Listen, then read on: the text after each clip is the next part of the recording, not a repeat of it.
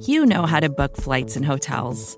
All you're missing is a tool to help you plan that unbelievable travel experience. That's why you need Viator. Book guided tours, excursions, and more in one place. There are over 300,000 travel experiences to choose from, so you can find something for everyone. And Viator offers free cancellation and 24 7 customer support for worry free travel. Download the Viator app now and use code Viator10 for 10% off your first booking in the app. Find travel experiences for you. Do more with Viator.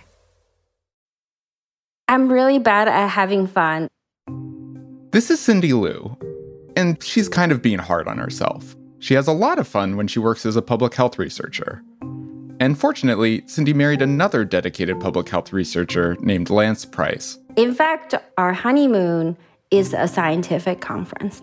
He decided there was this conference that was really important that he must attend. I mean, that was yeah, it was the first one on this topic. The conference was about antibiotic resistance in factory farming. And that wound up being fitting. Because factory farming became a theme not just in their honeymoon, but also later on in their research together. It all started when Lance and Cindy got to talking about some research findings around factory farmed meat. When I looked at turkey products, when I looked at chicken products, 80, 90% of them were contaminated with E. coli, which indicates that 80, 90% were contaminated with feces. So that obviously is gross, but it gets worse. E. coli comes in many forms, and Lance and Cindy were worried that the meat contained one particularly scary group of E. coli. This is not the kind of E. coli we hear about on the news, the kind that causes gut problems. These E. coli are actually fine when they're in your gut, but when they move out of your body, they can get into your urinary tract. They can set up an infection that can be deadly, actually. So it can it can go from your bladder into your kidney and your blood. And they were especially worried about one particular strain called ST131. It's resistant to a lot of antibiotics, which makes it hard to treat. So, all around the world, it's responsible for many of the more severe E. coli infections, like the blood infections, like sepsis. This thing kills probably 10,000 people a year in the United States, but bacteria just don't get the attention they deserve. So, Lance and Cindy started to wonder what if you could get these deadly E. coli from the meat you eat? From the Vox Media Podcast Network, this is Future Perfect. I'm Dylan Matthews. This season, we're looking at how the meat we eat affects us all. We want to understand what it means for animals and for workers and for the environment, but also what it means for our health. Today on the show, Lance and Cindy conduct a study that raises a troubling question Is the way we raise our meat making us sick? And is it ruining our best tools for treating that sickness? Byrd Pinkerton reported this story for us. Lance and Cindy wanted to figure out two things. First, if these dangerous E. coli were on meat in the first place, and then if there was a clear link between the dangerous E. coli on meat and the same E. coli in people. There were some broad studies that suggested a connection, but Lance and Cindy wanted something more concrete. So they set off on something even more fun than a honeymoon at a scientific conference an ambitious, year long study of meat bacteria. At the time, they lived in Flagstaff, Arizona, which it turns out is kind of a perfect Goldilocks city for experiments. Yeah, so it, the good thing about it is that it's not too big or too small. It's like a baby bear, you know. And it's kind of isolated, a couple of hours from other cities nearby. So you have this captive population, if you will. Meaning that if someone got a UTI, they probably got it locally. So, Lance and Cindy had their perfect study setting, and next, they needed their raw materials. They got UTI samples from the big hospital in town, and for the meat, they wanted to get samples from all the big companies over time, so they put together a detailed list of all the turkey and the chicken and the pork cuts in all the supermarkets in the area. And every two weeks for a year, their research assistants would take that list and drive to one store after another to buy a whole lot of meat. People just probably thought they were on the caveman diet or something. Okay, fair warning, things get a little gross here, but they would bring these stacks and stacks of packaged meat back to the lab. Then they would cut off little pieces and they would put them in a heated broth so the bacteria could grow. And then the next day, we'd come and get the soup bag, and the soup had gone bad overnight. And then when you open that up, uh, it's uh, what we call the smell of success, which is. Uh, it was like, I don't know, do you have a sibling? Yes. Did, did any of them ever hold you down and fart in your face? This is just like that. when they analyzed the results, they got their first taste of success. Right off the bat, they found that dangerous strain of E. coli that had them so worried. This was a breakthrough. People hadn't been totally sure that this strain was present on meat samples. But it was only the first step in Lance and Cindy's quest, because now they had an even more fun task. They had to figure out was there a link between these dangerous meat E. coli and the E. coli in their UTI samples? Could people have gotten their UTI infections from the meat? Lance and Cindy had a plan for tracing that connection. They thought that E. coli might change a little, depending on what host they were in, almost like changing in and out of a uniform. It kind of reminds me of the scene from Forrest Gump where he's sitting on the bench next to the nurse, right? And he looks down and he goes, Those must be comfortable shoes. And he says, he quotes his mom, right? He says, uh, Mom always said there's an awful lot you can tell about a person by their shoes. Where they going, where they been. This is what we're trying to do is we're trying to find what shoes E. coli are wearing so we can figure out where they've been and where they're going. So did you find it? Is there an E. coli chicken shoe? We found the chicken shoes. More specifically, the E. coli from the chicken meat had a special extra piece of DNA known as a plasmid. So, if we're talking about footwear, plasmids are like nurse shoes. When a bacterium goes into a chicken gut, it'll slip these plasmids on. And the plasmids give the bacteria tools to get through their day in the hostile chicken gut, just like a nurse's shoes help them stay on their feet for long hours and protect their toes from dangerous objects. But if you move them in a different host, you know, a, a mouse and presumably a human, that's the equivalent of our nurse deciding to go for a hike or something. It's a different environment, so now the bulky nurse shoes aren't as helpful anymore. They're heavy and awkward and kind of goofy looking. So after a while, they're going to chick out. They're to chuck out that plasmid. Chick out. Chuck out. they're going to kick out that plasmid. Chucking, kicking, whatever. The point is that Lance and Cindy's UTI samples came from humans, which means if the E. coli in those samples were wearing chicken shoes, then those E. coli must have been in chickens really recently. Otherwise, they would have taken off their awkward chicken nurse shoes and swapped them out for shoes that were good for hiking through the human gut. So, this was the moment of truth. After months and months of work, Lance and Cindy looked at their samples and.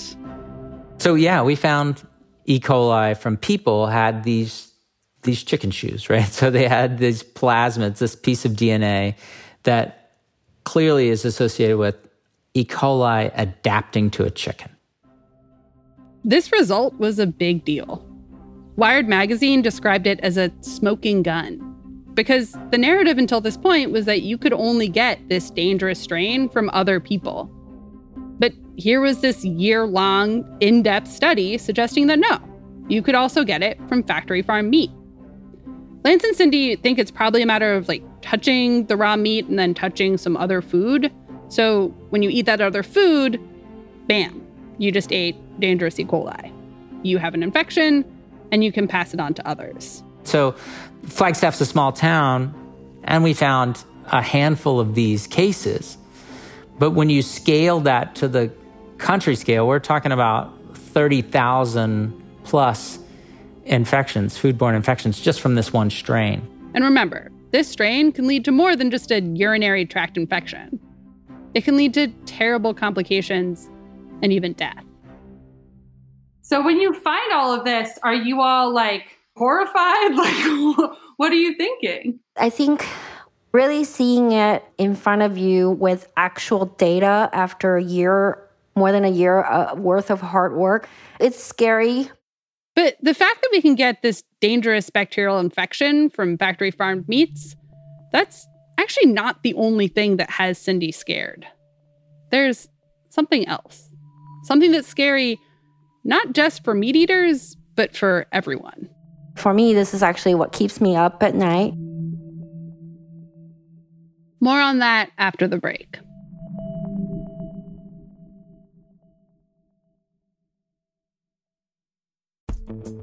Vacations can be tricky. You already know how to book flights and hotels, but now the only thing you're missing is, you know, the actual travel experience. Because is it really a vacation if you're just sitting around like you would at home? You need a tool to get the most out of your time away. That's where Viator steps in. You can book guided tours, activities, excursions, and more in one place to make your trip truly unforgettable. Viator has over 300,000 travel experiences to choose from. Everything from simple tours to extreme adventures and all the niche, interesting stuff in between. So you can plan something that everyone you're traveling with will enjoy. Real traveler reviews give the inside scoop from people who already been on the experiences you're considering, so you can plan with confidence. Free cancellation helps you plan for the unexpected and 24 7 customer support means you can travel worry free. Download the Viator app now and use code Viator10 for 10% off your first booking in the app. Find travel experiences for you. Do more with Viator.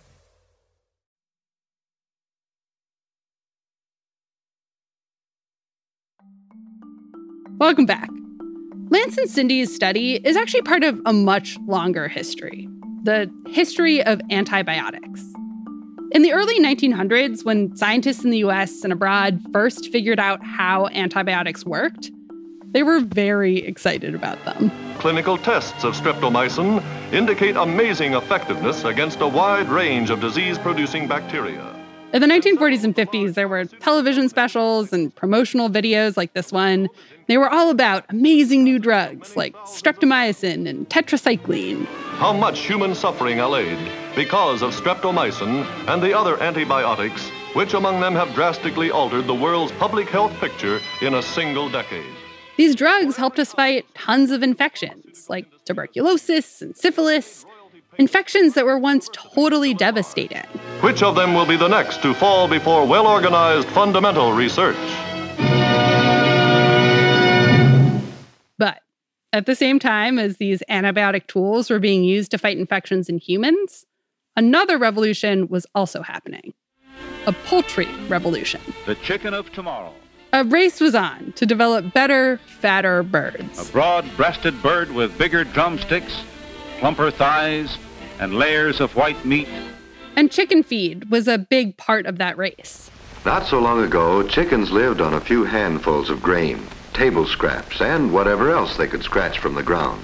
Today, we've learned that we can't take out of a bird what has not been fed into it.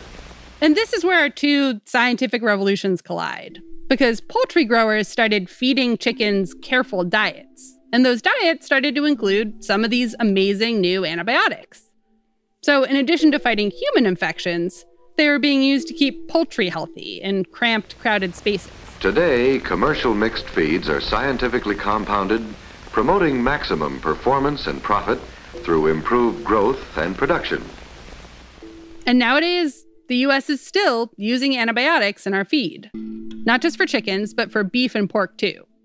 It's millions and millions of pounds of antibiotics every single year for the billions of animals that we raise for meat.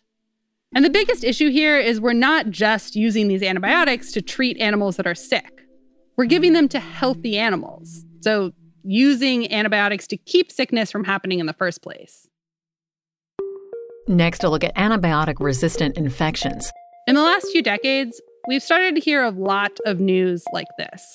A global health alert tonight warning minor infections could become deadly if people continue to overuse antibiotics. The world is entering an antibiotic crisis that could make routine operations impossible and a scratched knee potentially fatal. Overuse in human medicine is a key part of this crisis. But it turns out that overuse in factory farming also plays a role. It goes like this The bacteria living in the factory farmed animals become antibiotic resistant, which means the bacteria on the meat, bacteria like E. coli, also has a lot of antibiotic resistance. And that brings us back to Lance and Cindy's study and why the results of that study keep Cindy up at night. Because remember, they showed that we can get infections from E. coli that's on our meat. But what if the bacteria on that meat, these bacteria that can infect us, what if they're also resistant to antibiotics? A lot of them were, especially to antibiotics that are commonly used in raising chickens, for example. So we saw a lot of resistance to antibiotics like gentamicin and tetracycline. So if you're using tetracyclines and antibiotics in large quantities like we do in the United States, then E. coli are going to become resistant to those antibiotics. And when those E. coli move from poultry to people, and people get a bladder infection with E. coli, you can't use tetracycline to treat that infection. If you did treat it with tetracycline, the treatment would likely fail and the bladder infection could progress to a kidney infection.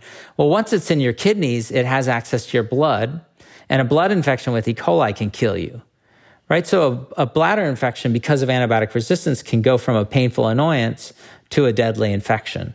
And that's what we're seeing is that people are getting these drug resistant bladder infections that then progress to what we call sepsis, so really serious blood infections. Lance and Cindy's study is definitely not the first time that people have raised the alarm about factory farming and antibiotic resistant bacteria. And to a certain extent, we've gotten more careful in the US. We're still giving animals antibiotics that we need to treat dangerous human diseases. And in the meantime, we've also exported our model of raising animals all over the world. And bacteria, they do not respect boundaries. Which means that this isn't just an American problem, it's a very global problem. Take, for example, the story of colistin. Colistin is an old antibiotic that had been long abandoned because it was toxic and some new antibiotics had come along that were more effective and less dangerous. But as bacteria have become more resistant to the antibiotics we have in heavy rotation, doctors have started using colistin again. It's like a break glass in case of emergency backup option, our last resort antibiotic. But we may not have that option for long because it turns out that factory farm pigs in China were getting colistin in their feed. I have a, a colleague that's working in China, and he's looking at uh, the E. coli that are in their animal populations there and in their food supply. And he finds E. coli that are resistant to colistin, this last drug. And it turns out that this E. coli is not only really good at resisting colistin, it's also really good at teaching other bacteria to resist colistin it passes on key pieces of genetic information. Right. So this is just, it's just everybody's worst nightmare when it comes to the evolution of untreatable E. coli. When bacteria develop antibiotic resistance in factory farms in one country, they don't just stay there, they spread to other countries. And as Lance and Cindy showed, the bacteria don't stay on meat either. They hop to humans and spread around some more. And as they spread, they make it that much harder for us to fight back diseases. My sister had bone cancer just two years ago. The first four rounds of chemo, she had three bacterial infections. If any of those had been super resistant, she could have died of a $20 prescription, a failure of a $20 prescription. So there, thankfully she survived and none of those infections were super resistant. But as bacteria become resistant to all of our antibiotics because of our overuse in animal production and in human medicine, we are not going to be able to save people the way we have in the past, which is by just giving them an oral antibiotics or in really extreme cases, giving them an, an injection of antibiotics or a drip of antibiotics. Last year, the CDC put out a report saying that every 15 minutes, someone in the US dies of an infection that can no longer be treated effectively using antibiotics. You've been listening to this episode for at least 15 minutes. We're a long way from the days of those early promotional films. The antibiotics uh, seems quite likely that in time we may actually be able to control most of the infectious diseases that plague mankind with them. Those days are, well, I shouldn't say those days are over, but I can just tell you that we are entering a period where more and more infections are resistant to almost all of our antibiotics. What what do we do? like what, what do we do?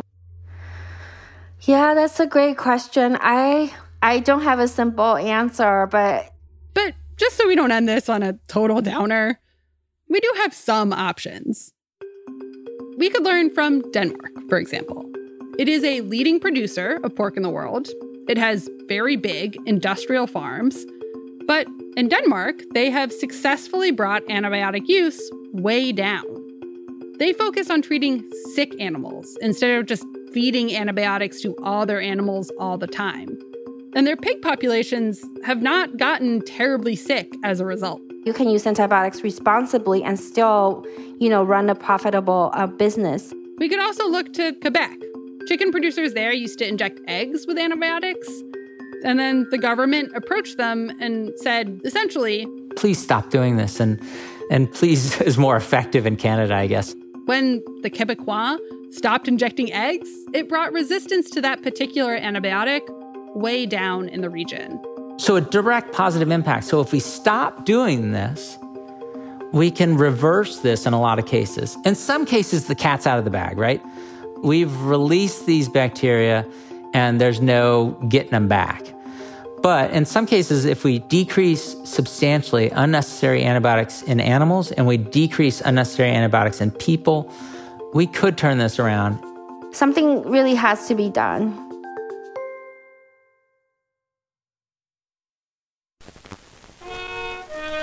Poverty, hunger, and disease. This episode was reported and produced by Byrd Pinkerton and edited by Amy Drozdowska. Our hosts are Sigal Samuel and me, Dylan Matthews. These three ancient enemies of man still stalk hand in hand.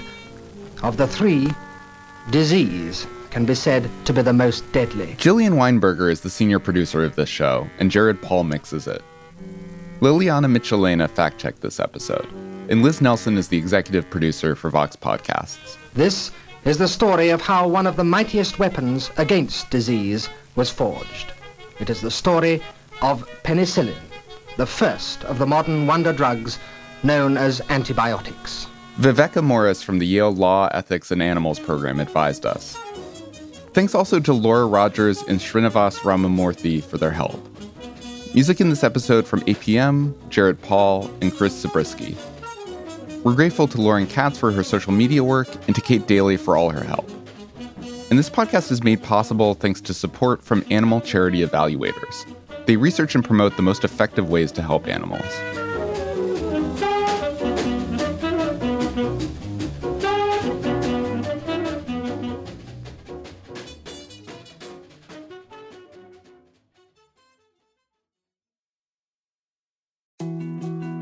More to dos, less time, and an infinite number of tools to keep track of. Sometimes doing business has never felt harder, but you don't need a miracle to hit your goals. You can just use HubSpot because their all in one customer platform can make growing your business infinitely easier. Imagine this high quality leads, fast closing deals, wildly happy customers, and more benchmark breaking quarters. It's not a miracle, it's HubSpot. Visit HubSpot.com to get started today.